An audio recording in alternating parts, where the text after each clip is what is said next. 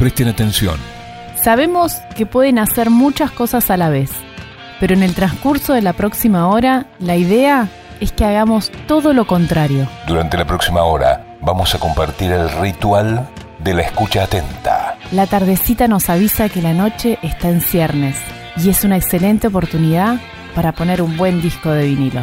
Comienza aquí 33 RPM, el programa en el que el Club del Vinilo Neuquén musicaliza en Capital. Pasen, pónganse cómodas y cómodos, y ya mismo comienza el lado A del día de hoy.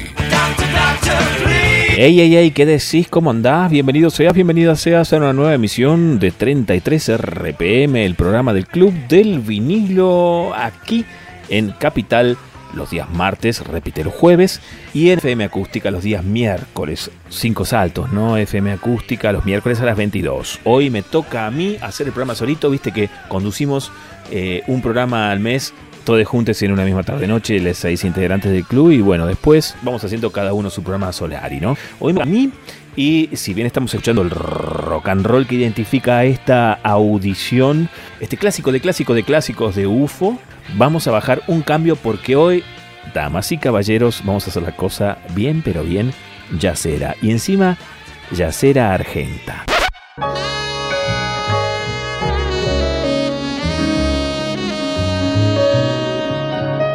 Así es, lo que estás escuchando es cortina Aratocatlián Mono Villegas, saxo y piano en jazz, en clave de jazz argentina, porque hoy vamos a hacer un programa muy especial. Primero principal, aclararte que es doble el programa del día de la fecha, ¿sí? Es Gatefold, tenemos lado A, lado B, lado C, lado D, y vamos a disfrutar de la compañía de un invitado muy especial, que es el señor Martín Méndez Consiglieri, músico.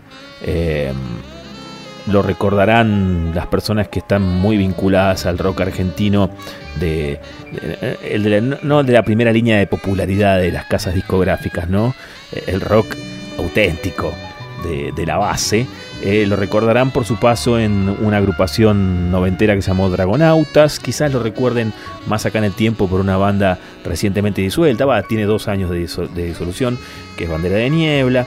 Bueno, un músico que ha hecho de todo, mirá. Y nosotros lo invitamos a nuestro programa. Es el que hace las veces de Dios de la música, ¿viste? Cuando queremos pedirle permiso para poner un cassette o una grabación en MP3 dentro de este programa que se dedica al vinilo, sale el tipo y lo cuenta, ¿no? A él lo he invitado a un Zoom hace algunos días. Y esa entrevista es la que vas a escuchar porque él eligió de mi propia discoteca, de quien te habla Fernando Barraza, discos de jazz argentino que le parece que estaban sobresaliendo en mi listado. Tengo una colección, por suerte, muy buena de jazz argentino, ¿no? Y bueno, hoy vas a escuchar lo que eligió él y esa música es la que vamos a poner. O sea que va a ser una jornada muy jazzera. Te quiero recordar que esta audición, digamos, la podés sintonizar a través de las radios, ya sea al aire o en sus streaming en internet. Pero también, si querés ver de qué estamos hablando con Martín cuando hablamos de algunas ediciones, mostramos tapas, etcétera, etcétera, puedes ir al Facebook, que es 33 RPM Discos Más Radio. Así nos encontrás en Facebook y ahí está el Zoom, ¿no? Donde vamos mostrando todas las cositas que hoy vas a escuchar. Si te quedas con ganas de chusmearlas después, entras al Facebook y las podés ver. No me demoro más. Comienza la primera parte de la charla con Martín Méndez Consiglieri, que es el 33 RPM del día de la fecha, es jazz argentino. Y en este primer bloque, casi exclusivamente, vamos a escuchar cómo se presenta Martincito y cómo nos cuenta cómo arrancó dentro del mundo del jazz como melómano. Escucha vinilos. Este es el lado A del día de hoy. En 33 RPM. Hoy es el día de Fernando Barraza.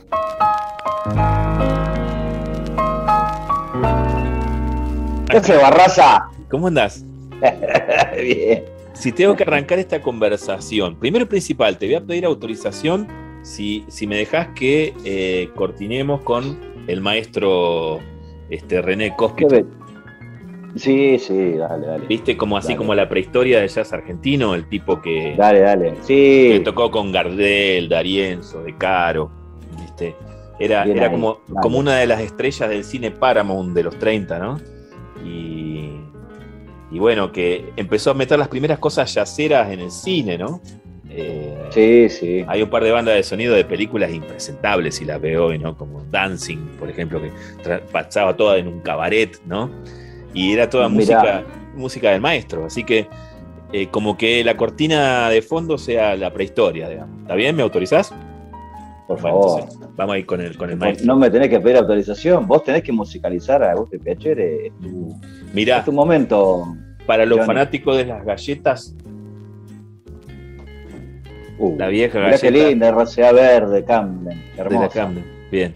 Claro, el disco bonita, está en una condición bastante buena, ¿viste? Teniendo en cuenta que es un disco de la década, finales de la década del 50. Bueno, pará. No lo tengo mucho a este muchacho. Algunas cosas muy de algún compilado he escuchado, y en algunas ocasiones sí me he topado con algunos temas sueltos. No le conozco mucho la carrera, no me consta mucho el. Es claro, es que es como más. Pero es la época de Marito Cosentino, es la época de esa época. Feley, así mismo. Más viejo. Sí. Inclusive ya llega a cuando se da la generación de Malosetti, ¿no? De Walter y todo lo demás, el tipo ya era un viejo, ¿viste? Era como un referente, ¿no? Pero la época del Hot Club, de esa época. Claro, pero viste que después... Fines de los 40. Claro, fines de los 30 y década del 40. Y era una época en la que se revisaba el jazz norteamericano, pero no tan sureño, ¿viste? Después el jazz argentino se puso medio como swinguero y medio como adicto al rag, ¿no? Como la antigua jazz band y ese palo. Sí, que a mí me gusta, yo sé que a vos no te gusta, pero a mí me gusta. Pero esto... No, algunas cosas me gustan. Esto era más con el ojito de reojo mirándolo a Ellington, ¿viste? Con la cosa así cabaretera, digamos, ¿no? Sí, honky tonk y dale para adelante. Exacto, bueno, así que no te va a molestar que suene eso de cortina de fondo. No, siempre y cuando no sea una orquesta muy grande no me va a molestar. No, eran producciones re escuetas aparte, ¿viste?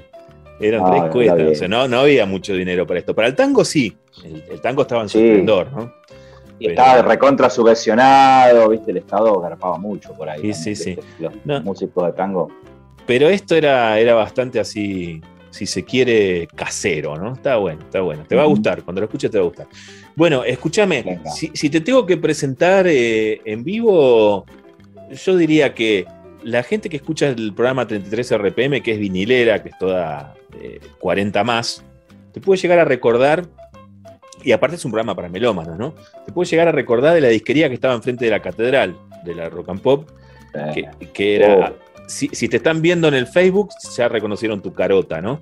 Pero si te están escuchando por radio, eras ese muchacho que se parecía a un mod, ¿no? No tanto como cuando estuviste en Buenos Aires, pero ya tenías un estilo medio mod, ¿no? Sí, en esa época, qué sé yo, ponele... Ya estaba más con el metal, ¿viste? Claro, pero tenías... Sí, pero tenías una imagen así... British. Uh-huh. Puede ser, ya, pero eso ya entrado a los 90 y largo, ya me parece. Ya Neuquén, sí, la última época puede ser, cuando estaba en Bariloche, en la Rock and Pop de Bariloche. Sí. Con no me acuerdo quiénes estaban ahí, me acuerdo de alguna gente de laburar muy buena onda, y con Rolo estaba, me acuerdo de una chica, Pato Pérez, Patito Pérez, si está viendo, me manda un beso grande. Qué grande la Pato. ¿Dónde andará? Sí. Estaba, Pity Luque creo que también estuvo en Bariloche. Fue el gran introductor del jazz en... Ahí uno está, de los grandes, no el gran, el gran introductor del jazz en mi vida. Eso te iba a preguntar, ¿viste? Porque vos sos un tipo que por generación y por elección personal nace como melómano en el rock, ¿no? Pero, ¿en qué momento determinado entra el jazz? Me decís entonces cuando laburabas en la disquería, empezaste a escuchar, empezaste solo, empezaste a darle bola a los que sabían, ¿viste? Que el camino del jazzero tiene esos vericuetos. Algunos empiezan, nada, déjame que yo elijo, y otros hacen caso, ¿no? ¿Vos cómo fue en tu caso? No, en realidad fue que la introducción, el grito primal, digamos, que absorbí, fue con mi abuela. Mi abuela, la mamá de mi vieja, que era una mujer muy ávida de música, tenía una colección linda de discos y entre otras claneadas había algunos disquitos de Ellington y otras bass y algunas orquestas de los años 40 y algo de los 50. Y después se compró una colección, ¿te acordás esa colección de jazz de Sarpe, esa que viene en los vinilos y después salió en cassette, la española? Sí, sí, se llamaba Los Grandes del Jazz. Los Grandes del Jazz. Bueno, me volví loco. Claro, ya la tenían, los compró en cassette y yo los empecé a escuchar y los escuchaba, ¿viste? Había cosas que me gustaban, otras no tanto. De ahí conocí el jazz moderno, de la mano de Jan Hammer, esa parte con Jeremy Stig, Jan Hammer, Eddie Gómez y Don Alias, que graban ese disco maravilloso que es Fruit Fever, creo que es de Jan Hammer del 63, no, ya de los 70 me parece que es Down Stretch, esa época. Y ese fue el que a mí más me había gustado. Eso ya a los 10 años, 11. Y ya en la adolescencia, cuasi juventud, ahí fue cuando conocí a Pity Luque en la Rock and Pop en Neuquén y me mostró Blue Train por primera vez. Y ahí me estalló el corazón, estalló la cabeza, las vísceras hicieron su parte. Quedé absolutamente absorbido por ese sonido, ese disco en particular, y ahí no paré más. Bien. Y él, no, si él está todavía entre nosotros, seguramente sabrá que se acordará de esas tardes donde él me hablaba y me decía, bueno, escuchate esto, si te gustó esto, anda por acá. Después me pasó Supertrios de McCoy Tyner. Yo no tenía ni idea que había sido después el pianista del cuarteto de Coltrane, ¿viste? Y ya era más moderno, Supertrios es más de los 70, ¿viste? Con algunos monitos, no me acuerdo en este momento, pero bueno, ya más el jazz moderno y ahí ya me interioricé más. Fue como empecé con el jazz moderno, con Pity Luque, y después ya de ahí empecé para atrás otra vez, ¿entendés? Volví otra vez a escuchar jazz de los 50, algo de los 40, fines de los 40, ¿sí? Sí, escúchame, y esto que estás contando fue en pleno apogeo de las grandes reediciones y muy buenas reediciones que se hicieron en Compact, ¿no? De las monstruosidades así mayúsculas, las catedrales, ¿no? Y de ahí, bueno, como empezó a haber mercados, entró a reeditar un montón de cosas, algunas con muy buena calidad y otras con una calidad aceptable, pero siempre el CD y siempre una buena oportunidad de escuchar limpito y digital el jazz, ¿no? Pero vos sos vinilero, porque por edad sos vinilero. Entonces, ¿cuándo te entró a picar la necesidad de irte al vinilo en el jazz? ¿Hace mucho? ¿El año pasado? El año pasado. Mirá vos, y sí. venís afiebrado, Vengo muy afiebrado, sí, pegó fuerte el virus, el bicharraco está impaciente siempre. El bolsillo hace su trabajo también y como que, viste, me cachetea de vez en cuando, viste, recordá que tenés una familia, pero hago lo que puedo. Soy regateador, busco, ando, voy, vengo, pero en realidad el vinilo me pegó el año pasado cuando explotó la pandemia. Bueno, obviamente yo seguí laburaba menos días, pero como era esencial, soy esencial, tenía que seguir laburando. Entonces, dije, che, es un buen momento. Había dejado de tocar, venía tocando fuerte. Todo el 2019 fue recontra intenso de shows. El grupo se disolvió, el grupo que tenía. Y estaba como, viste, muy, muy, muy lejos de la música. Me sentía como a años luz, viste. Digo, loco, me cayó una cortina en la cabeza. Venía de escuchar sonidos todo el tiempo, ensayar, de tocar y esto, estar muy relacionado, los grupos, los amigos, los colegas, las giras, y en un plumazo, viste, se cayó todo, viste. Digo, bueno, ¿qué hago? Escuchar por streaming. La salvación fue física, ¿no? Mirá que la salvación fue física, digo, ¿no? La salvación fue física, sí, porque si bien yo ya venía armándome una colección virtual, dije, loco, yo tengo que hacer algo con esto, y tengo que volver al grito primal. Entonces dije, qué lindo sería escuchar música en vinilo. Y arranqué a comprarme una bandeja, tenía unos mangos ahorrados, me compré una bandejita humilde, un amplificadorcito, unos parlantes que ya tenía que hice restaurar y dije, arranqué. Y empecé, viste, bueno, me metí a full a comprar, empecé con el rock, dije, bueno, voy con los Beatles, con Zappa, que son las cosas que quiero tener de toda la vida. Y en un momento me cae no me acuerdo qué disco fue que me cae, no sé si uno de Milt Jackson, creo que Arrangements, una edición nacional, y dije, wow, mirá esto, esta era la música que a mí me gustaba de toda la vida, y mirá cómo aparece en vinilo, mirá qué lindo. Y empecé a escuchar y dije, bueno, venga, Y no solo la música de jazz, la música acústica en sí, me cautiva al escucharla en vinilo, porque es como volver a escucharla cuando era chico o más joven, pero en sí el objeto me gusta, ¿viste? Por ahí pegó el coleccionismo también, ¿ves? Me gustan las tapas, me gustan los artes, me gustan las estéticas, los sellos, la historia de los sellos. Bueno, empecé, ¿viste? A coleccionar. Y bueno, me armé una linda colección. Bien, a la gente por ahí le interesan los números, a mí no tanto, pero tirate un número de en este año y medio, ¿cuánto jazz tenés en vinilo ya? Aproximado, ¿eh? Debo tener 400 discos, más o menos. ¡Wow! Te metiste hasta la verija, ¿o no? Me metí a full. Bien. Sí, mucho. Muy bien. Mucho. Pero bueno. ¿Puedo hacer un plano? Dale, claro, obviamente. Sí, es totalmente necesario. Bueno, es una partecita, pero claro. Hay más. No, bien. Qué bueno. Sí, bueno, genial. Yo te conozco de hace años, sé que sos re gitano, así que me imagino que por cada lotecito o cada merlucita que te agenciás debe haber como una negociación previa, tipo esos programas que pasan en ahí en Mundo, ¿no? Donde se negocian las cosas y todo lo demás. Te imagino. Boludo, de los contenedores, ¿no? Claro, te imagino en una así. Con, ¿no?, el cuchillo. En una así. Bueno, y yo te combiné, yo sé que sos un exquisito con el jazz, ¿no? Inclusive... Ya es como que... No, sí, como varios, ¿eh? No, sí. Varios que conozco. Porque has ido hasta las catedrales y de las catedrales has salido con unas buenas fotos de visita y todo lo demás, y después te has metido a bucear subgéneros, ¿no? Y sí. A hablar con vos de free jazz es hablar con un tipo que lo analizó, lo escuchó, eligió qué discos tener y todo lo demás. O sea, venís así como encaminado a hacer tu propia elección estética, ¿no? Entonces digo yo, lo voy a obligar al Kia a elegir el jazz argentino, que es tan especial, ¿no? Porque es un género menor en la Argentina, digamos, en la música popular argentina. Hay discos que son hermosos, yo soy un coleccionista de jazz argentino, ¿no?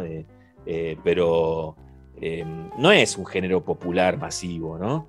Y por ende no se ha producido en cantidades así muy, muy grandes y variadas.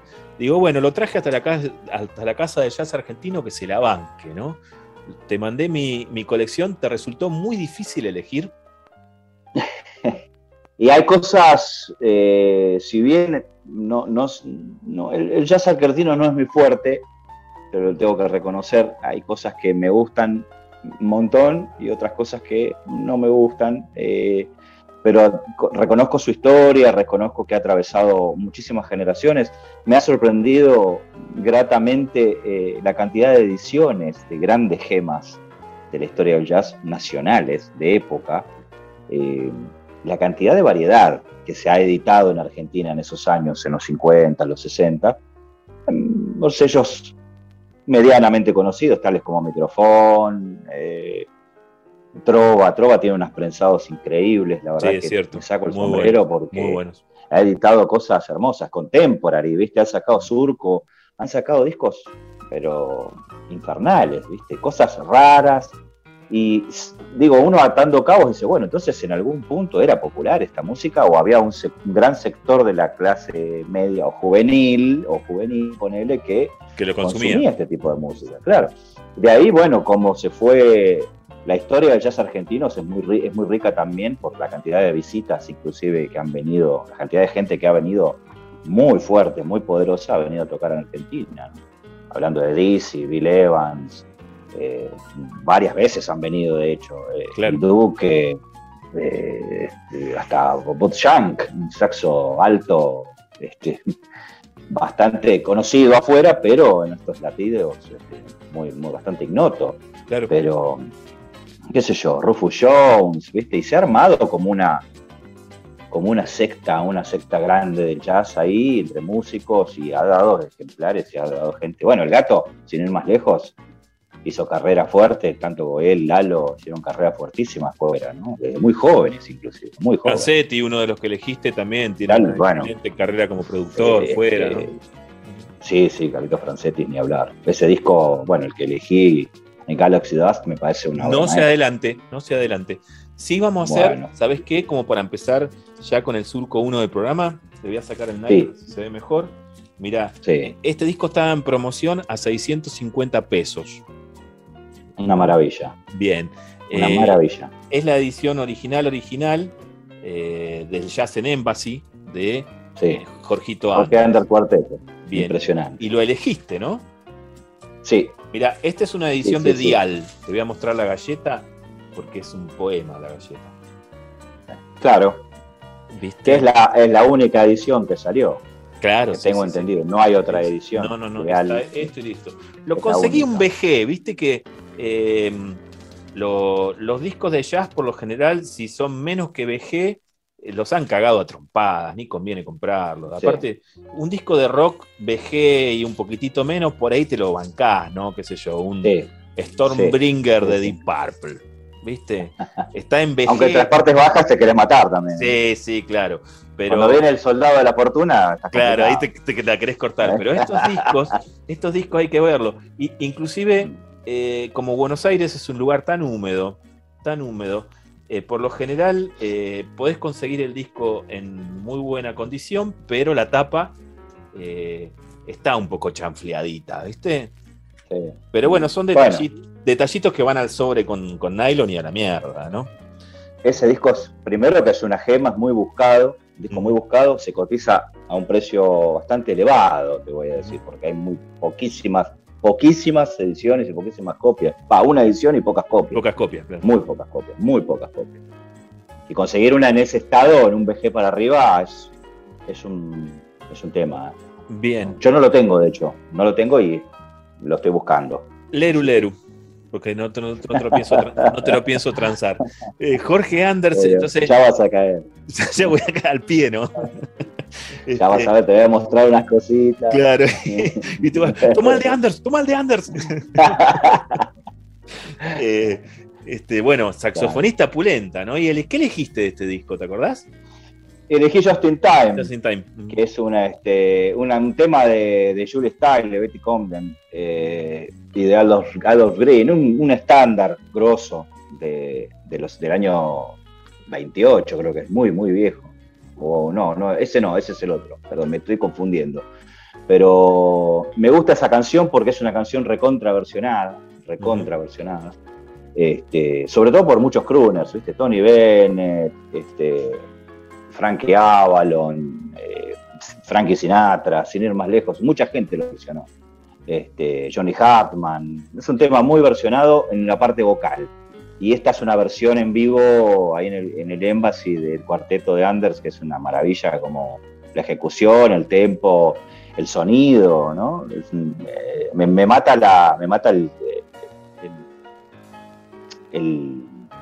el tiempo de Astarita, ¿no? Astarita, bueno, claro, leyenda. Y Jorge González, contrabajista, también un grosso total. El negro González, bueno, palabras mayores, obviamente. Sí, escúchame, y algo que tiene el jazz que no tienen los otros géneros, es esto que acabas de mencionar, ¿no? Las melodías asibles y fáciles que hemos escuchado en la radio, en canciones muy bellas, ¿no? Pero todas pegadizas, ¿no? De repente el jazz la transforma en estándares. Y es muy lindo escuchar, ¿no? Esa melodía que vos reconocés de haberla escuchado en cancioncita pegadiza, transformada así como en un pequeño rompecabezas bello, ¿no? Y eso tiene el jazz que está bueno. Sí. Está muy bueno. No, eso es el estándar, que vos escuchás cualquier versión en cualquier tiempo musical y ya sabés qué canción es. Obviamente es un estándar justamente por eso. Claro. Growing High la podés escuchar...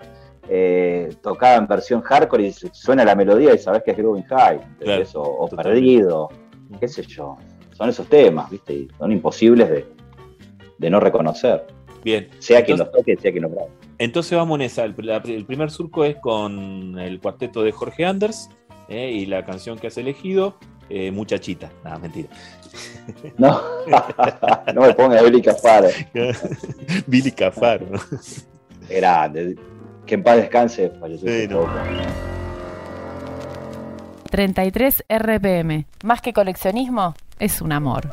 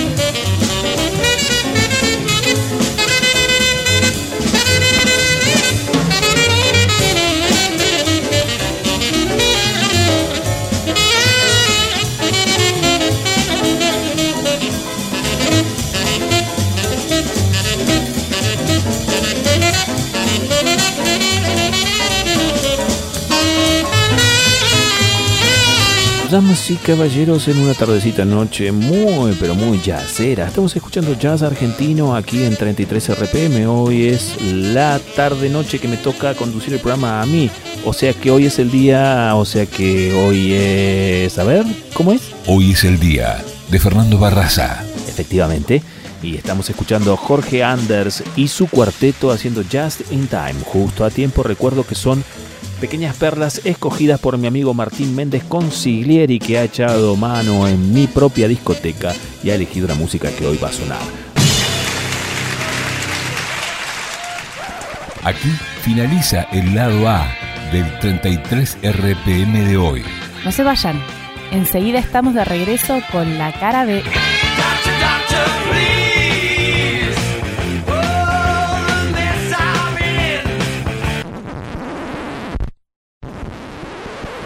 ...33 RPM... más que coleccionismo... es un amor. Bienvenidos y bienvenidas al segundo bloque de 33 RPM. Este es el lado B. Hoy me toca conducir a mí. Quien habla, Fernando Barraza, es Cher. Estamos escuchando jazz argentino. No de mi selección, sino de la selección que hizo el músico y melómano jazzero Martín Méndez Consiglieri, de mi propia discoteca de discos de jazz argentino, obviamente, ¿no? Así que ahí estamos, en ese metí. Estamos escuchando un Zoom que hemos hecho con Martín hace muy pocos días y que, te reitero, si te vas a 33 RPM radio más disco, no, discos más radio, así, 33 RPM discos más radio, podés ver, ¿no?, de qué estamos hablando cuando hablamos de lo que hablamos. Pero ahora estás en la magia de la radio, así que no toques nada. Imaginate esas tapas que mencionamos y esas galletas que mencionamos con tu imaginación, porque la radio es botellas de ilusiones, ¿eh? Pero cuando tienes, te vas al Facebook y mirás todas las cosas que mencionamos durante la charla.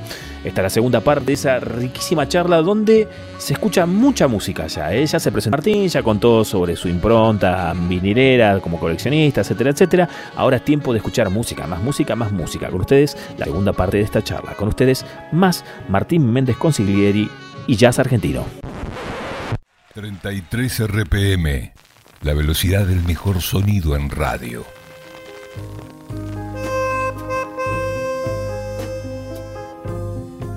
¿Querés que pasemos a la segunda que elegiste? Bueno, dale. Bueno, le saco el nyloncito. Esta es una versión de CM, ¿no?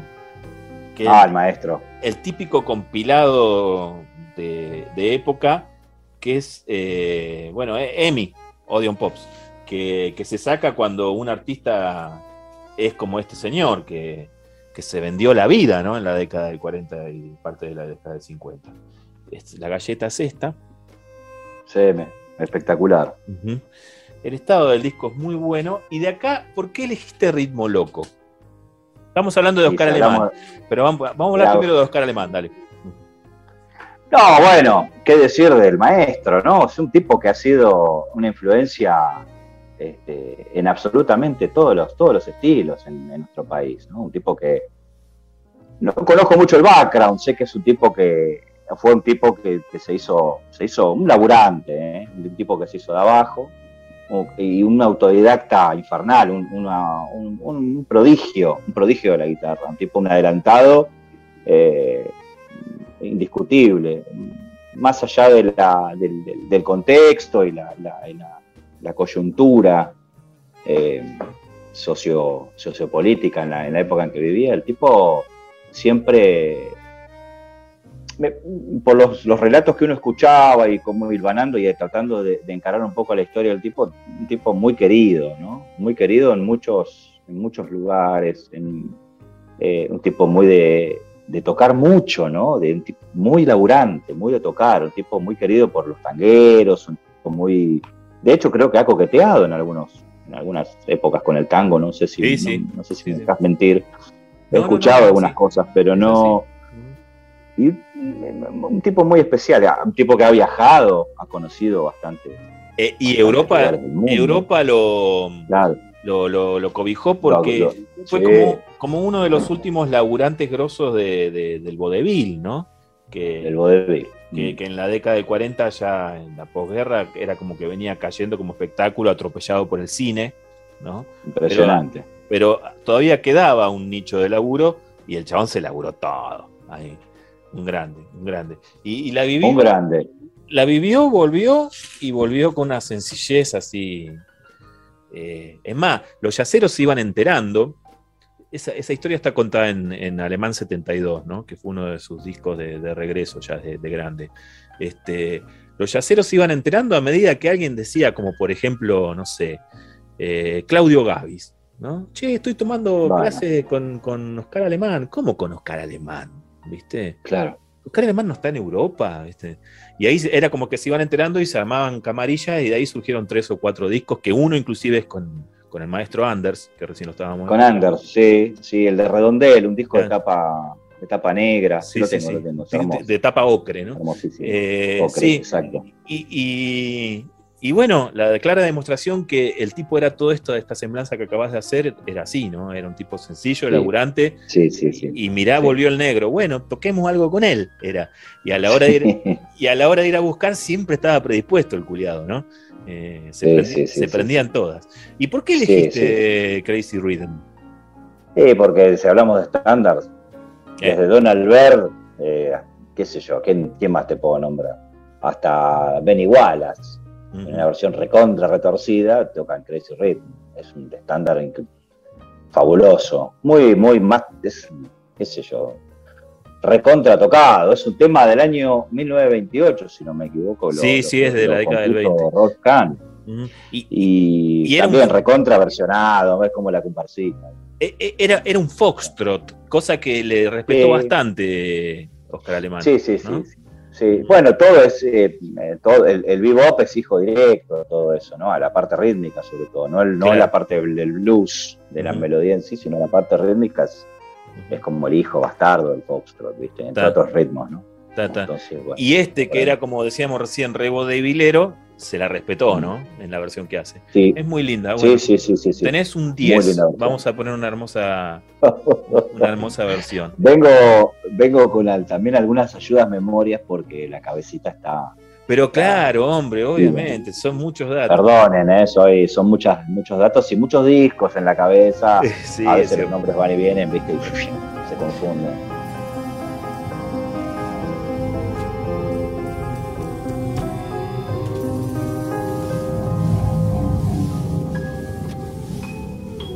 Hoy es el día de Fernando Barraza. 33 RPM, la velocidad del mejor sonido en radio.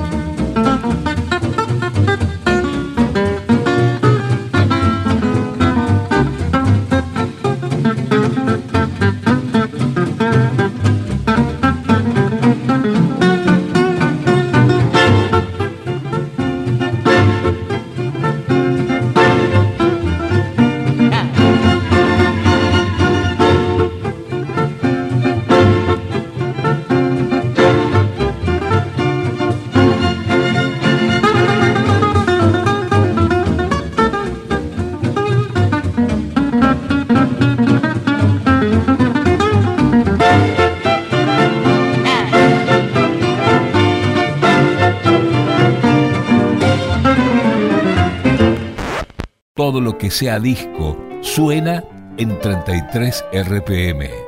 Bien, es tiempo de, entonces, Carlitos Francetti. La versión que tengo, bueno, es la original de época de Polygram.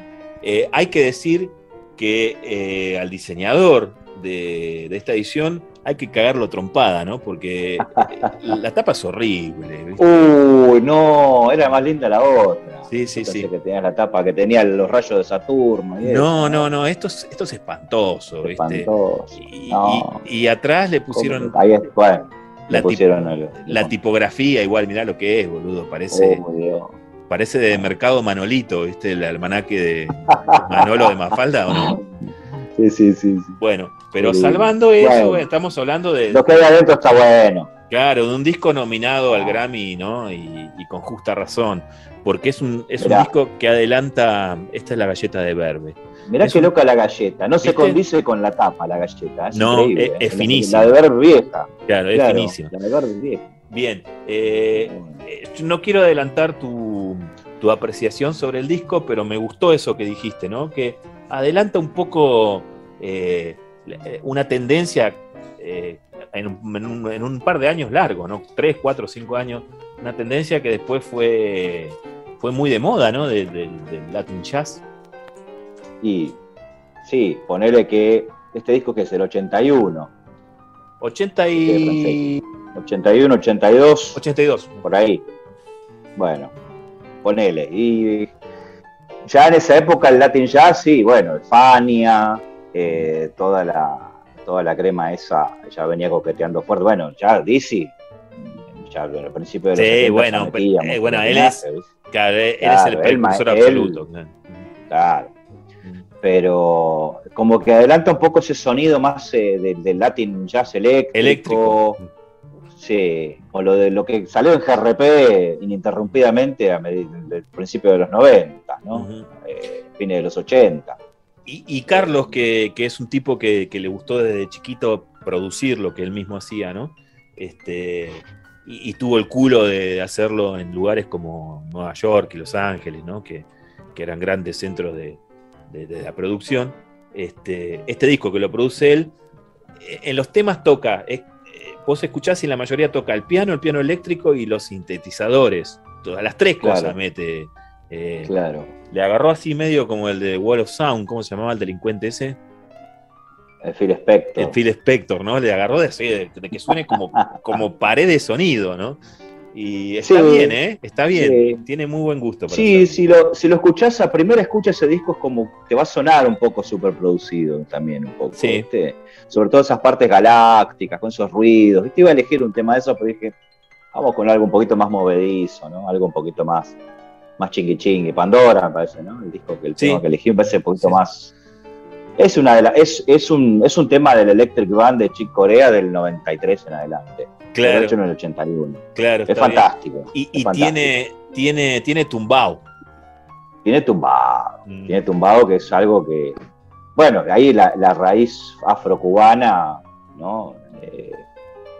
Como han mamado, inclusive en algunos músicos gringos, Anthony Jackson, todos esos gringos que se colgaban el Patitucci, bajistas, viste, que agarraban el tumbado y exageraban el tumbado. Tocaban bárbaro, pero que basta, vieja. ¿No? Sí. Te lo escuché muchas veces. Te lo mezclaba con un batero como Portiño, ¿no? O sea, lo que tiene de bueno es este chabón. Claro, al ser latino te mezclaba la crema sajona con la crema latina, ¿no? Y mirá, te cuento. Bueno, el gato también lo hacía en los 70s, ya en época de caliente, fíjate, año 75, ¿no? Ya también en mucho el Latin Jazz ya venía haciendo capote. Pero entre vos y yo, este tipo es más productor, o sea, era como que sabía más que introducir, ¿no? Sí. Era más armador, armador de discos. Armador en todo lo que tiene que ver con el disco, o sea, el orden de los temas, la producción, la pre, post y producción en general. En general, ¿no? Claro, totalmente. ¿Sabes? Mira, hay un par de, te leo rapidito, hay un par de opiniones de músicos grosos sobre este disco, ¿no? Sí. Hermosa música, muy bien escrita, por favor sigue creando de esta manera, el planeta Tierra lo necesita, Chick Corea. Bueno. ¡Oh! ¡A papá! Con razón. Bueno, ya entendimos todo. No, todo lo que venimos hablando. Sí, totalmente. Claro. No solo me gustó su música, también su forma de cantar, le dice Gil Evans. Viste que hay sí. en Gravitational Forces y creo que en Mambo Tango sí, también canta. Sí, hay como una serie. No, en Something from the South. Claro, en Something from the South. Ahí canta también. Bueno, después Toronto Star. ¿Qué es Toronto Star? No tengo nada más. Bien. Es la idea. Este disco puede servir como demostración del alcance excepcional de la visión musical de Francetti. Dice Toronto Star, que bueno, es Toronto Star. Toronto Star debe ser una revista. Debe ser, ¿no? Sí, de Canadá. Un diario. Claro, sí. Totalmente, es un review. Bob James, que es otro como él. El ¿no? maestro, el maestro. Claro, qué maestro. Que le gustaba producir así como, sí. como a Francetti. Dice, quiero que otro sea... que flipó con el free jazz en los 60, estaba contra retriloco y después se conoció una cubana y empezó por ese lado. Sí, totalmente. Sí, que lo pasado. Totalmente. Quiero que sepas gringo, que... loco. Quiero que sepas que tu música me ha dejado una profunda impresión, especialmente de Gravitational Forces y Pavana. Es música extremadamente excitante, muy bien ejecutada y maravillosamente escrita. Eso decía Bob James. Bob James. Lalo Schifrin, que en Francetti... Quiero escucharlo de Lalo. Claro, en Francetti debería haber en cierta medida una competencia, ¿no? Le dijo, el disco me gustó muchísimo y un aplauso por su talento. Listo, nada más. Escueto, muy bien. Escueto. Muy bien. Sí, a favor. Bueno, después hay algunas cosas de Keyboard Magazine, Latin New York, pero los nombres... Pero como esa confraternidad, viste, que había como los discos de Tony Bennett, cuando Frankie le hacía las críticas, viste. Claro. Uh-huh. Frank Sinatra, y aparecían en la contratapa las críticas de Frank Sinatra hacia el disco, viste, lo que opinaba Frank, viste. Y siempre muy fraternal entre Thanos, ¿viste? Esa cosa claro, bien de Thanos, ¿viste? Che, me gustó mucho tu laburo, bueno, gracias, saludos al padrino, ¿viste? Bueno, está bien, muchas gracias. ¿Estoy bien, maestro? Sí, está muy bien, seguí adelante. ¿Viste? Era Tony Bennett. Escuchame una cosa, y si ya que te metiste en jazz latino, si tenés que decir nada más que 3 discos de jazz latino que la gente que escuche esta pista diga, che, esto me gustó, ¿a dónde los mandás a escuchar? ¿Qué le mandás a escuchar?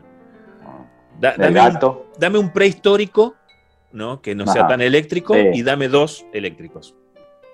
Ah, prehistórico,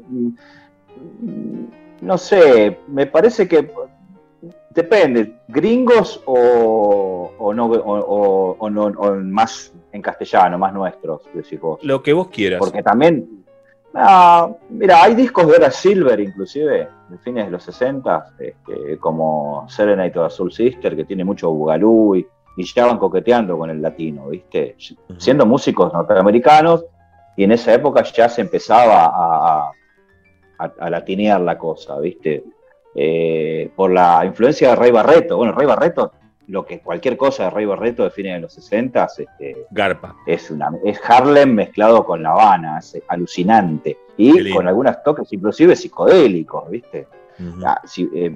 Pero ya con el sonido de Francetti, ya más moderno, los discos de, bueno, cualquiera de Arturo Sandoval, de GRP, son hermosos, son muy bonitos, la versión de Manteca, todo ese tumbado, ¿viste? Va por ese lado. Los del Gato de los 70 también, música del Gato Barbieri, y Paquito de Rivera, ¿no?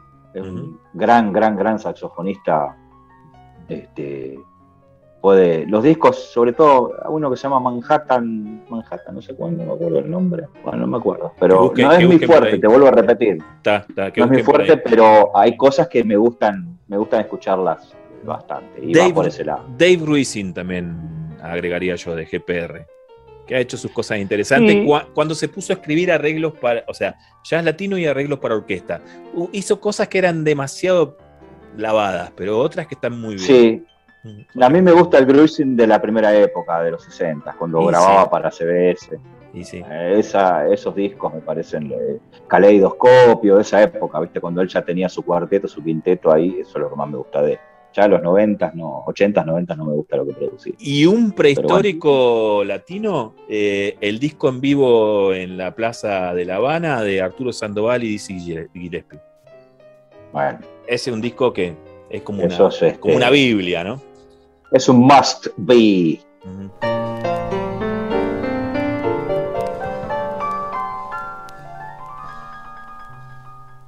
...33 RPM... ...el programa del Club del Vinilo.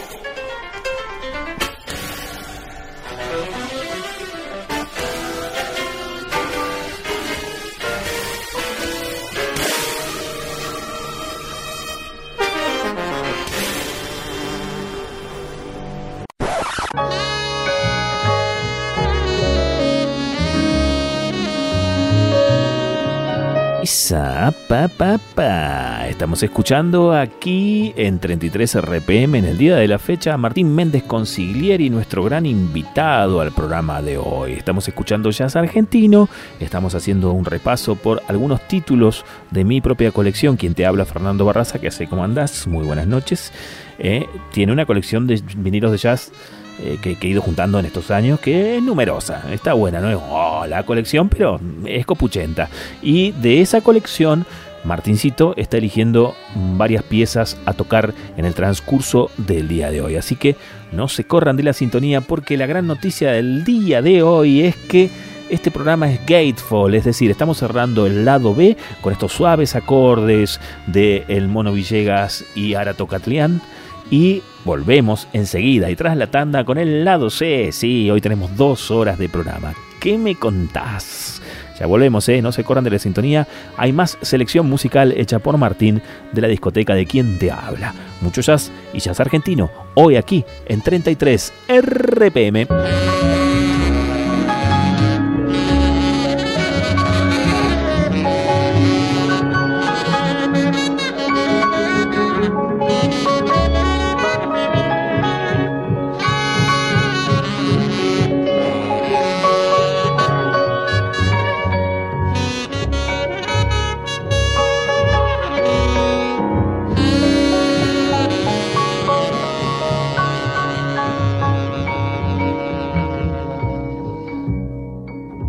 ...33 RPM. Más que coleccionismo, es un amor.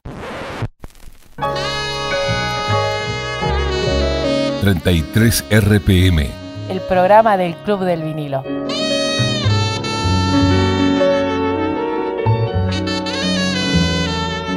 Ey, que sé qué decir, cómo andá. Bienvenido seas y bienvenida seas a el lado C de este programa tan especial del día de la fecha, que es un programa Gatefold, que tiene lado A, B, C y D. Es decir, 2 horas de música, 2 hoy aquí en 33 RPM, porque hemos tenido una conversación muy bella, muy amplia y muy productiva, con mucha música de por medio, con Martín Méndez Consiglieri, músico y melómano yacero, que ha escogido varios discos de mi propia colección. Quien te habla, Fernando Barraza, ¿cómo andás? Buenas noches.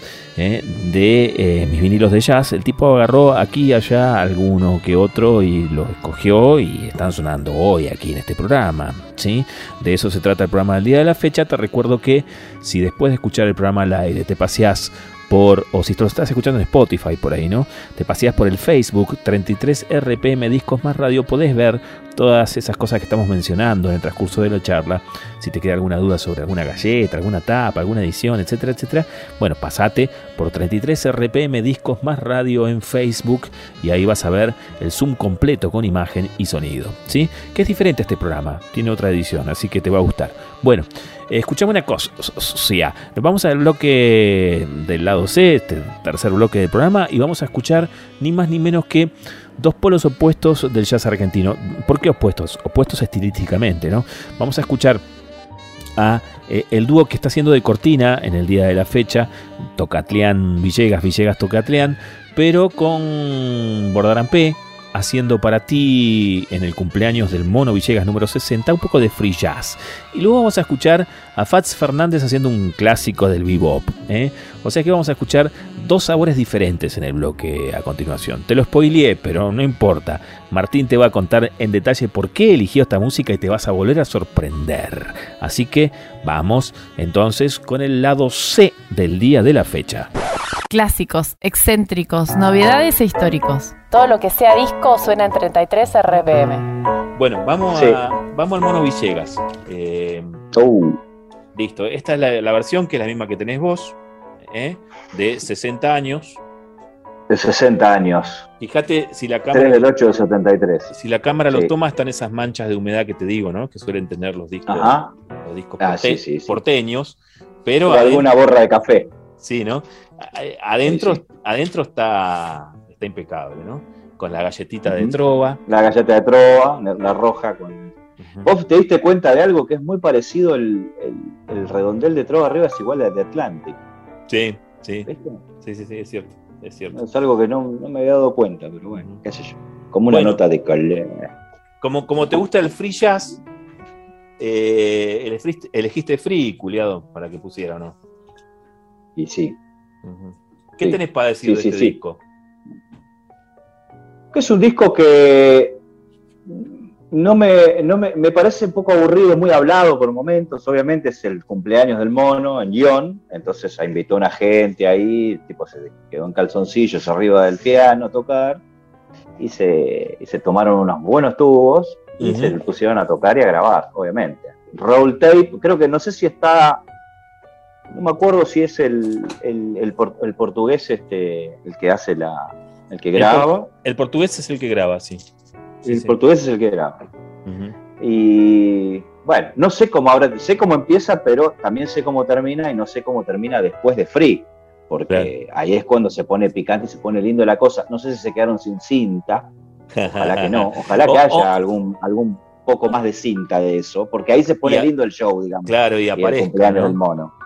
Claro, ahí es donde se pone interesante.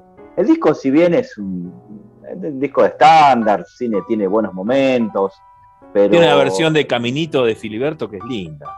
Pero lo que pasa es que, bueno, por eso, es medio así como que era, en ese sentido buscaba ser comercial el disco, ¿no? Porque, no sé, Saint Louis Blues, Caminito, ¿no? O La Rosita de Dupont. No sé, no, me parece que era lo que tocaron, lo que se les cantó el centro del culo, ¿no? En ese momento. Uh-huh. Sí, sí, sí. Si tocaron eso, es más improvisación que otra cosa, lo cual lo hace mucho más interesante, más lindo. Uh-huh. Estamos hablando de improvisación de esos tipos, ¿no? Obviamente. El Mono Villegas cumplía 60 años ese día. Claro. ¿Es, o sea, el pianista de jazz argentino para vos? Tiene momentos. Tiene momentos. Como dijo algún melómano jazzero conocido de la ciudad, en algún momento, cuando empiezan las Monoperfur, sí, ¿viste? La guerra eterna, algunos dicen que era un indefinido, que era un tipo que tenía una técnica y un toque superlativo, exquisito, pero no tenía un estilo definido. Entonces, muchos lo critican porque no era un tipo definido a la hora del estilo, como sí lo era el Babi López Pur, que era Bill Evans en una época, en la Argentina. Claro, claro. Lo más parecido a Bill Evans. Uh-huh. Por eso, digamos, es como, viste, están las hinchadas, viste. Claro. Los clubes de un tipo. Bilardo Menotti. Dice, claro. Entonces, nadie puede negar que el Mono Villegas fue...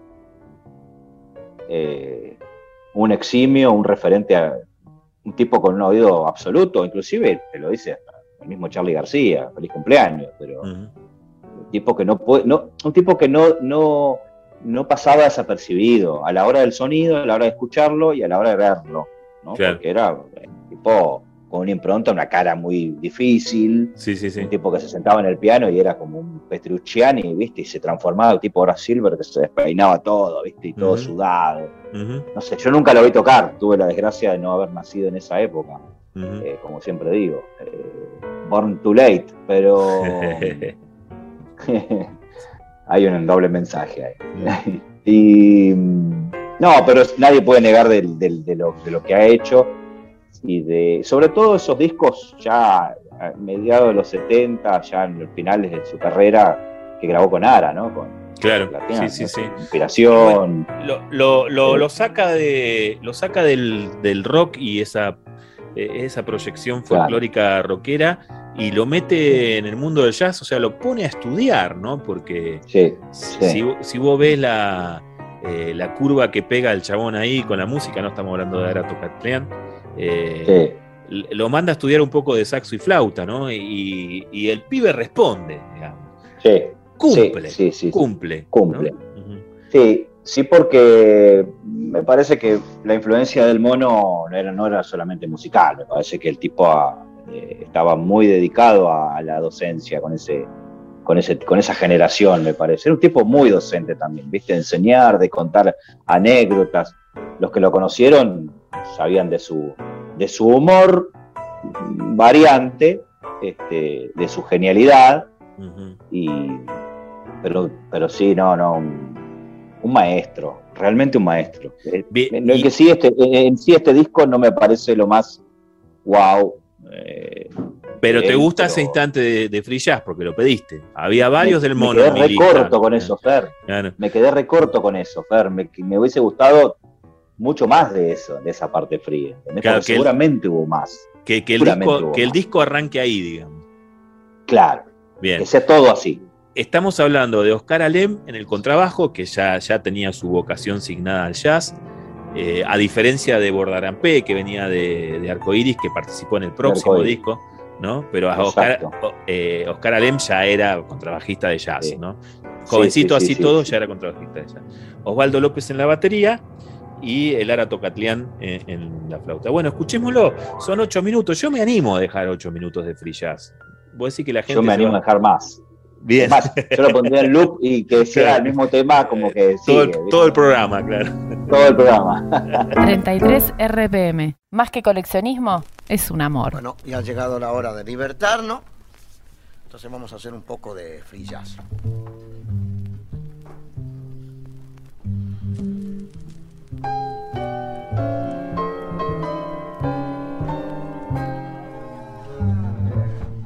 Muchas gracias.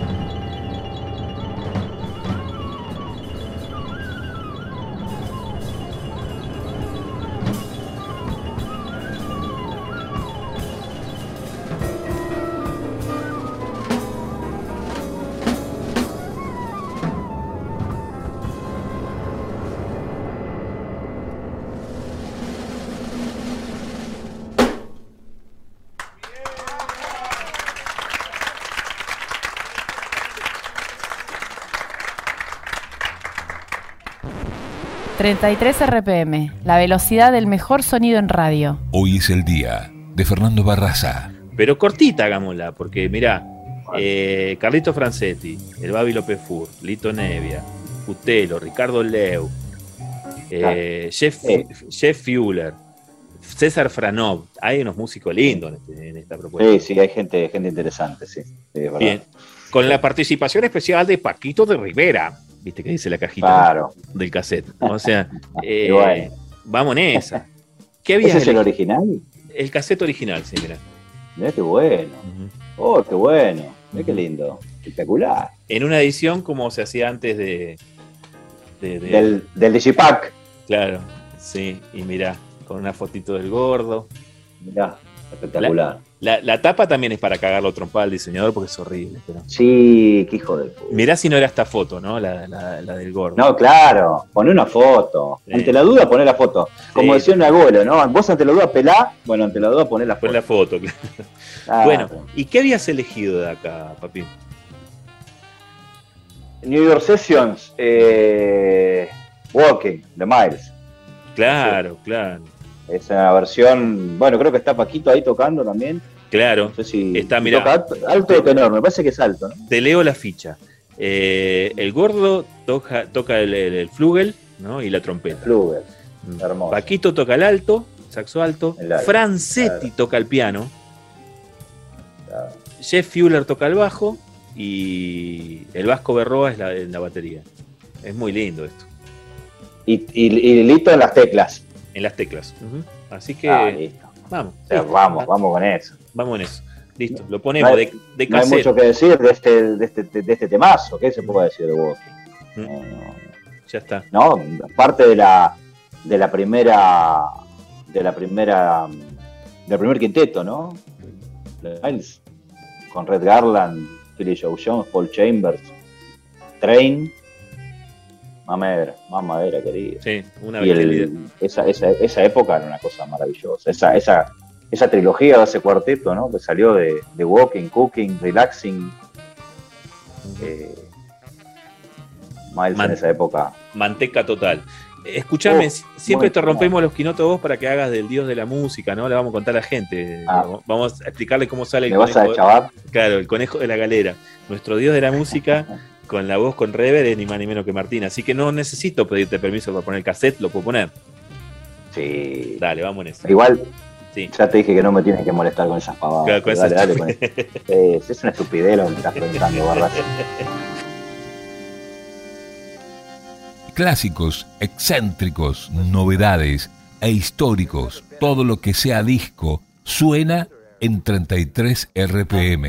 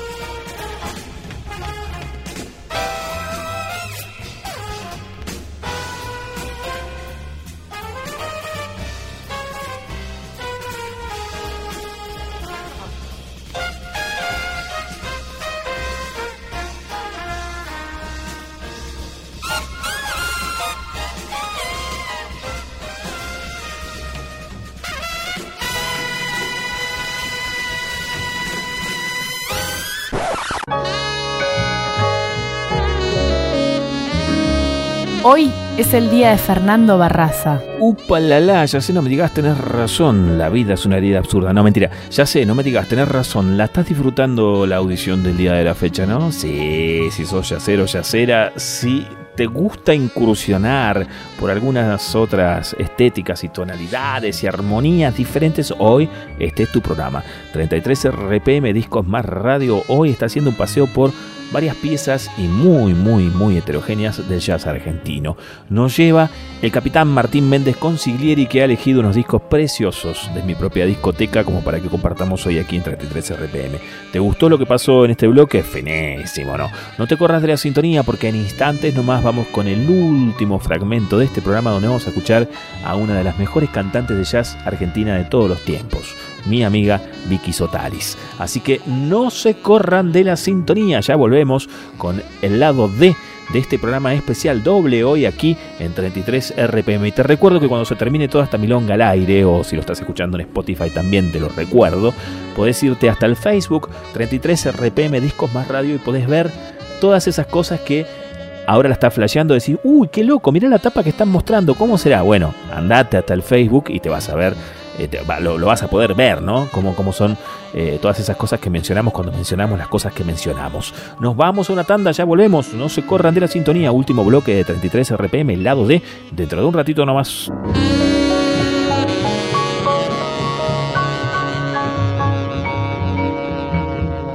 ...33 RPM... el programa del Club del Vinilo. 33 RPM. Más que coleccionismo, es un amor.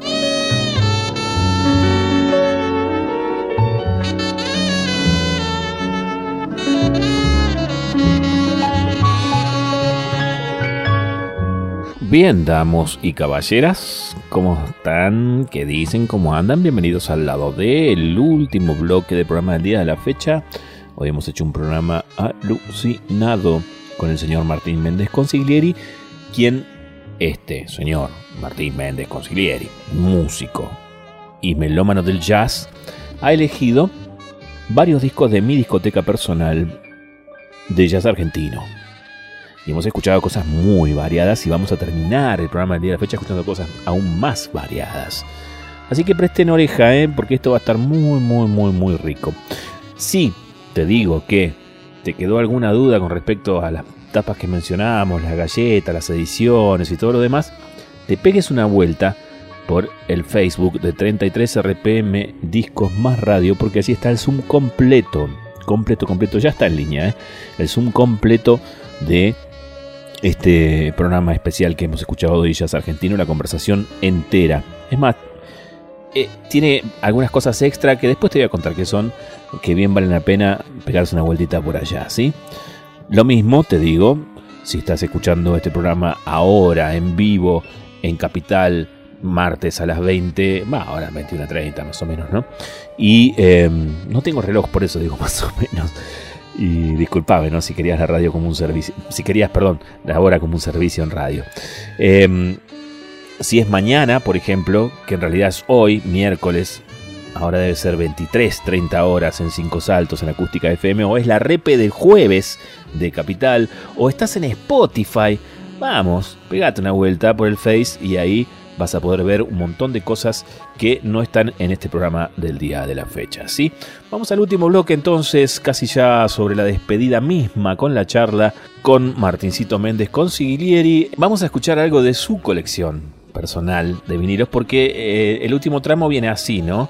Con algo de lo suyo, que eligió él de su propia colección, y con algo de lo mío que él no eligió, pero yo le quiero mostrar. Así que así termina el programa del día de la fecha. Presten atención. Último bloque, es decir, lado D, comienza ya. 33 RPM, la velocidad del mejor sonido en radio. Hoy es el día de Fernando Barraza. Sí, escúchame, bueno, vamos a tu Triple M. ¿Qué, ese disco qué onda? ¿Dónde lo pegaste? Mirá, la historia de este disco es buenísima porque conocí al nieto de un batero de jazz que falleció hace poco, se llamaba Jorge Chero. Uno de los precursores, digamos, uno de la generación de J y la Carpa. De hecho, en el volumen 2 de J y la Carpa, de los discos de del show del, uno del 58, creo que era el 10º aniversario de Hot en la Carpa. Unos discos que sacaba Vic, ¿te acordás de Vic? Ese sí, sí. Uh-huh. Era como un subsidiaria nacional de RCA. De RCA. Uh-huh. Y estaba... Jorge Sichero era uno de los que estaban en esa camada, ¿no? Tocaba en un grupo, más bien también swing, ragtime, de Ixlan, se llamaba los Pickup Timers. Tocó en una época también en un grupo que se llamaba Dixielanders, que llegó a sacar un disco en el año 57. Uh-huh. Más bien son un disco en esos estados, en buen estado, esos salen, son muy cotizados y muy buscados también. Me pareció que me contacté con el nieto, un pibe joven que estaba como sacándose encima algunas cosas del abuelo, ¿viste? No quería, como una cuestión sentimental, y tenía discos muy interesantes, ¿viste? Y el pibe como que los estaba liquidando medio en las redes, y los buitres, ¿viste?, iban a empezar a hacer un desastre. Medio como que lo salvé. Claro. Pero mirá, no lo puedes regalar, le digo. Primero, porque tienen un valor sentimental muy grande. Segundo, que son discos cotizados, ¿viste? Cotizalos. Sí, claro. Y ahí, ¿viste?, mucho oportunista. Como que le di una mano, le dije, mirá, vendelos bien, aguantalos. Uh-huh. Y el pibe me agradeció, y en agradecimiento me regaló algunas copias de los discos del abuelo, ¿viste? Uh-huh. Tengo, por ejemplo, el de Match Lane, lo tengo firmado por Norberto Milichilo. Mirá. Se lo regaló, baterista del disco, se lo regaló personalmente a Jorge Sichero. Y lo elegí porque me parece una rareza, ¿no? Como si hablamos de fusión y de Latin Jazz, un muy joven Malosetti, muy joven. Claro, porque recordemos que el M al cubo es Matchline, claro. Malosetti, Minichilo. Malosetti, Minichilo. Bueno, ni hablar, Norberto fue un maestro de la batería hasta el año en que falleció. Tengo amigos que han tomado clases con él, un tipo muy... muy, muy profundo, muy fuerte, ¿no?, a la hora de enseñar, un tipo que se había volcado inclusive a reescribir cosas de Ed Blackwell, cosas del free jazz, ¿viste? Lo más pesado de Elvin Jones, ¿viste? Y escribía y transmitía eso también, ¿viste? Un genio. Muy estudioso, un genio y un tempo y un sonido único. Norberto Gordo Milichilo, una cosa... Claro.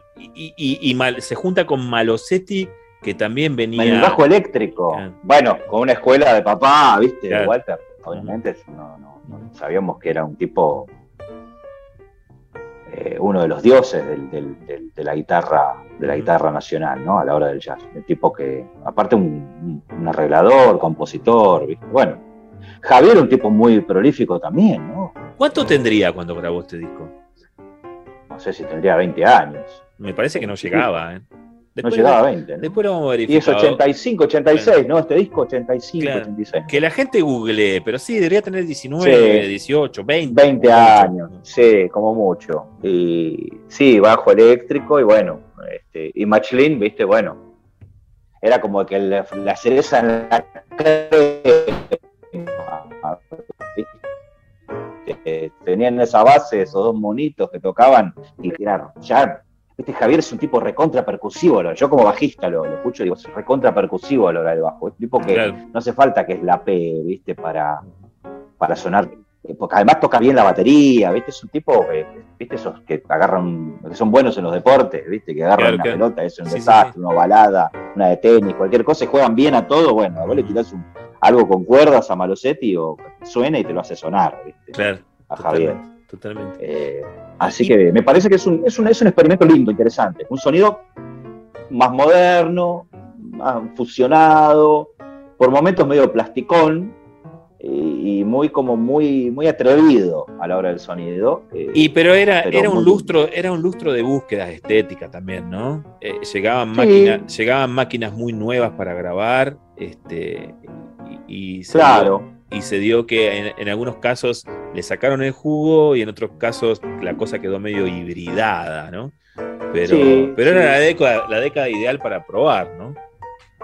Claro, bueno, ya fíjate en Estados Unidos, en Europa, en los países del primer mundo, ya en esa época ya existía el CD, ¿no? La música digital ya estaba completamente instalada en Japón, ¿no? Ya estaba como reasentada.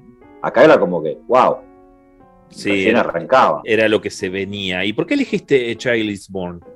También estándar, ¿no? Y porque me parece un tema, este es un tema de Tad Jones, que era uno de los hermanitos del hermano de Hanky, de Elvin. Era uno de los... Viste que en el jazz siempre hubo como hermanos así muy fuertes, muy poderosos.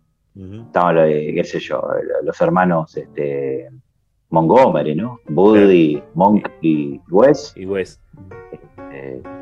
Qué sé yo. Me parece que es una hermosa, es un hermoso estándar, es una hermosa canción, muy bien ejecutada. Las versiones originales de Tad, las que grababa con Mel Lewis en una época, inclusive en esos shows fantásticos que hacían en el Village Vanguard, ¿viste? Bueno, Tad Jones me parece uno de los trompetistas más incisivos y bien más poderosos, más sonoros, como con mucho espíritu dentro de lo que fue la historia del jazz. Y las canciones me parece un tipo no tan famoso como su hermano, ¿no? Bueno, su hermano pianista, que ya venía grabando con John Lewis, con gente de música, con la música clásica, era parte del Third Stream, ¿viste? Y grabó con Oliver Nelson, ¿viste? Tad era como el hermano más, si bien tenía un background terrible y viene de la escuela de los 40, los 50, de Clifford Brown, de esos pulmones. Me parece que es una gran canción y una excelente interpretación que hacen estos acá. Vamos en eso. Clásicos, excéntricos, novedades e históricos, todo lo que sea disco suena en 33 RPM.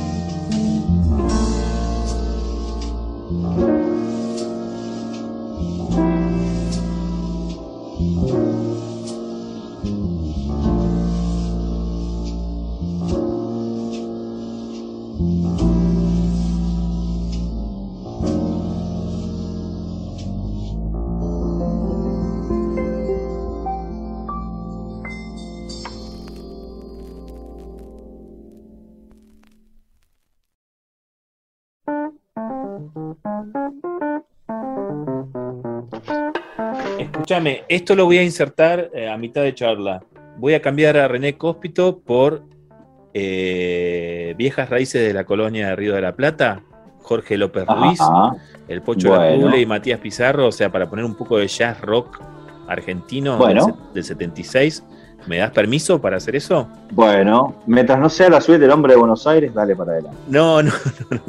Esto es jazz rock, favor, nada que ver.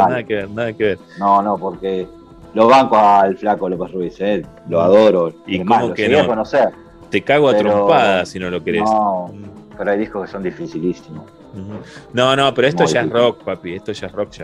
¿Me das permiso entonces? Bueno, te doy permiso. Gracias. Bueno. Yo voy a meter un disco que vos no elegiste y es el disco del siglo XXI, ¿no? de esta tanda de jazz argentino que escuchamos hoy. Es el disco 8, que se puede mostrar así porque tiene un arte de tapa muy bello, ¿no? Así, o se puede mostrar así como la cinta del infinito, ¿no? Es más, este diseño de Laura Barsky estuvo nominado al Grammy en el año que salió el disco. ¿De qué año es ese disco, Fer? Este disco es exactamente del 2013. Apa, mira qué lindo. Y viene con las 8 láminas de 8, también creadas por... Y atrás las partituras de las canciones, ¿viste? Espectacular. De cada canción. Qué buena. Es una edición muy cuidada, por eso, mirá, ¿ves? Mirá. Está la lámina... y la partitura detrás, ¿no? De piano. Y están las 8, ¿no? Por eso mismo fue nominada para como mejor arte de tapa de ese año en los Grammy. No lo ganó, pero para mí debería haberlo ganado porque es bellísimo, ¿no? Bueno, y Marquito Sanguinetti es un tipo que se quiso editar a sí mismo en vinilo, porque es un vinilero empedernido, ¿no? Fanático, pianista de jazz, fanático de Radiohead y de Brad Mehldau, ¿no? Y eso se nota a cada paso que da en el disco, ¿no? No sé, no es el jazz que vos escuchás. No sé por qué decís eso, si yo soy un tipo muy open, muy abierto. Sí, es cierto. O sea, pero tenés algún tipo de prejuicio ahí, ¿no? El que yo escucho, el que vos escuchás. ¿Cuál es el que yo escucho, Barraza? No, está bien, escuchás de todo, pero si yo te digo, este fin de semana... eso. Sacudile a Marco Sanguinetti y a Brad Mehldau, vos me decís, pará, ¿viste? Antes tengo una pila así... De cosas para escuchar, de hard bop, de free jazz, etcétera, etcétera. Te conozco, Martín Méndez, no me vengas a barriletear al aire. Es verdad, pero no. Pero ahora que me lo decís, solo por hacerte la contra voy a escuchar todas esas cosas que vos me decís. Claro, solo para barrear. Este fin de semana, claro. Todo el fin de semana. Claro, todo Brad Mehldau. Todo Brad Mehldau, todas esas cosas que vos te gustan tanto. Bien. ¿Viste cómo te salta? ¿Viste cómo te salta? Bueno, pero ¿me dejás ponerlo, Marquito Sanguinetti? ¿Me dejás poner un disco de este siglo? Te dejo.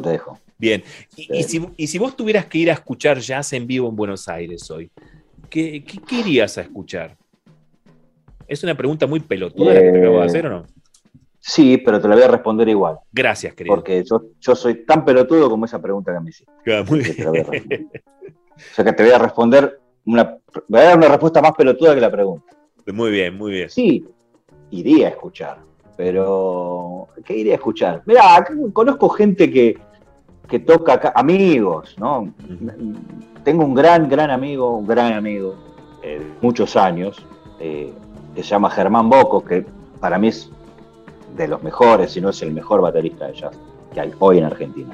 Bien, es un monstruo. Uh-huh. Un monstruo que ha grabado, bueno, fue batero de la última formación del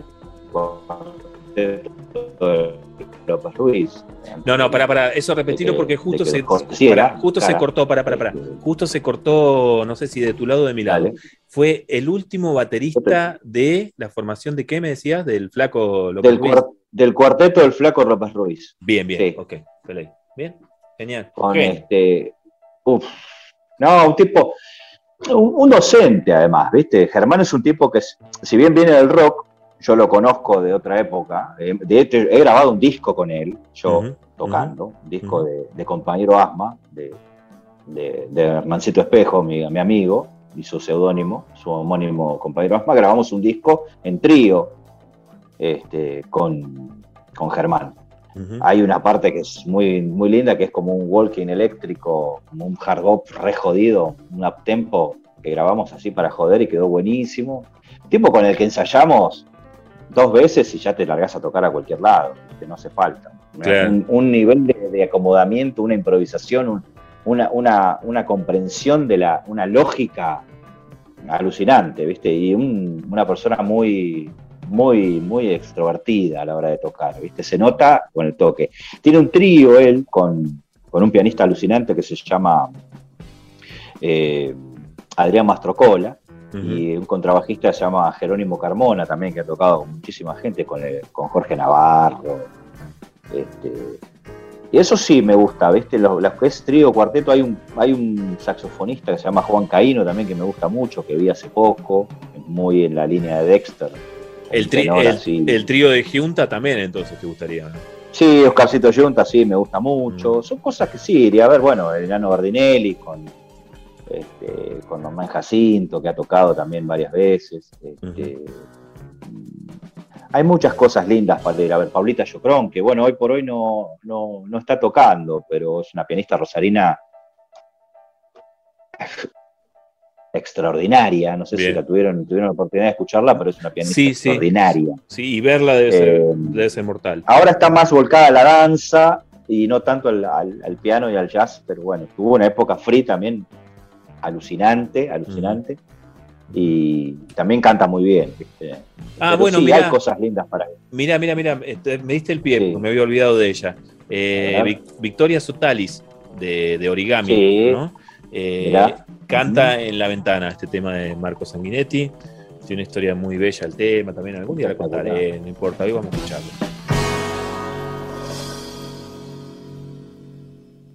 Clásicos, excéntricos, novedades e históricos. Todo lo que sea disco suena en 33 RPM. Prepárense y dispónganse a viajar a bordo de una nave capitaneada por el señor Marco Sanguinetti, su trío y la voz única, mágica, dadora de colores de la señorita Victoria Sotalis. Esto es La Ventana, esto es Marcos Sanguinetti Trío y Vicky Sotalis, girando aquí en 33 RPM, discos más radio, música en vinilo, en vivo, aquí y ahora.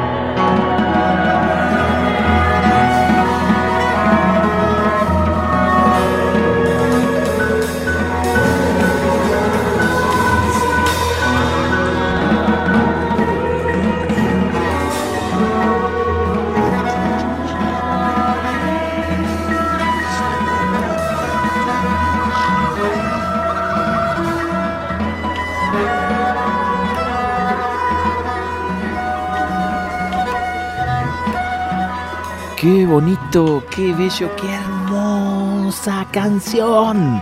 Acabamos de escuchar, sí, la única canción cantada, ¿no? Hoy en este programa especial de jazz argentino aquí en 33 RPM era Marco Sanguinetti y su trío junto a la Vicky Sotalis, que voz que tiene la Vicky, por favor. Grande Vicky, te dejo un abrazo enorme, enorme, enorme, enorme, enorme, enorme, enorme, enorme. Y nos vemos la hora de que vengas por la región a tocar y con la banda y a cantar, ¿sí? Siempre es como ultra celestial escucharte en vivo. Así que vamos, Vicky. Vénganse. Muy bien, nos estamos yendo porque es tiempo de irse. Te recuerdo algo. En 33 RPM, Discos Más Radio, el Facebook, está el zoom entero de esta charla que tuvimos con Martín Méndez Consiglieri, donde eligió este material en vinilo de jazz argentino que hemos escuchado hoy en el día de la fecha, ¿no? Y ahí podés ver todo, ¿no? Recién estábamos hablando del arte de tapa del disco 8 de Marquito Sanguinetti. Bueno, es increíble, ¿no? Ahí vas a poder chusmear, hay cosas muy, muy lindas en ese Zoom. Como así también hay un bonus track que son los 3 discos que te recomienda Martín Méndez Consiglieri de jazz en este momento, que él considera esta semana, este mes, quizás este fin de año, como los 3 mejores discos de jazz que tendrías que estar escuchando y no andar hueveando la hueva, ¿no? Así que si querés saber cuáles son, bueno, vas a tener que ir al Zoom, porque están allá, no están acá. Nosotros nos empezamos a despedir. Esto ha sido muy, muy, muy, muy, muy, muy bueno. Le agradecemos, como siempre, obviamente, por la excelente puesta al aire al Fabi Sanzana. Y un abrazo muy grande en la producción integral de este turno en la radio, el señor Fido León. Y bueno, nos volvemos a encontrar la semana que viene. Creo que la semana que viene es el programa de la Sabri. No estoy seguro. Sí, es de la Sabri. Sabrina Salto va a ser punk rock junto con el señor Juan Ignacio Otazu, que lo escuchaste entre 33 RPM hace un mes, cuando mi programa anterior, que conducí yo, digo, ¿no? Haciendo discos japoneses. Bueno, Juan tiene un costado punk muy, muy, muy grosso y lo va a pelar el martes que viene con la Sabri al aire acá. Nos estamos yendo, damas y caballeros. Esto ha sido todo por hoy. Espero que les haya gustado. Nos volvemos a encontrar la semana que viene con otro capítulo de 33 RPM. Recuerden, nos sintonizan los martes en vivo en Capital, los miércoles a las 10 de la noche en Acústica FM, los jueves repite a las 20 aquí en Capital. Y siempre en Spotify están todos nuestros capítulos subidos. Y siempre la posibilidad de chusmear contenidos, como en este caso, este programa entero, con bonus tracks, en el Facebook. 33 RPM, Discos Más Radio. Nos fuimos. Arrivederci. Está todo pago. Final del ritual vinilero. Hasta aquí compartimos 33 RPM, el programa del Club del Vinilo en Capital. La semana que viene nos encontramos para celebrar un nuevo rito vinilero. Hasta la próxima.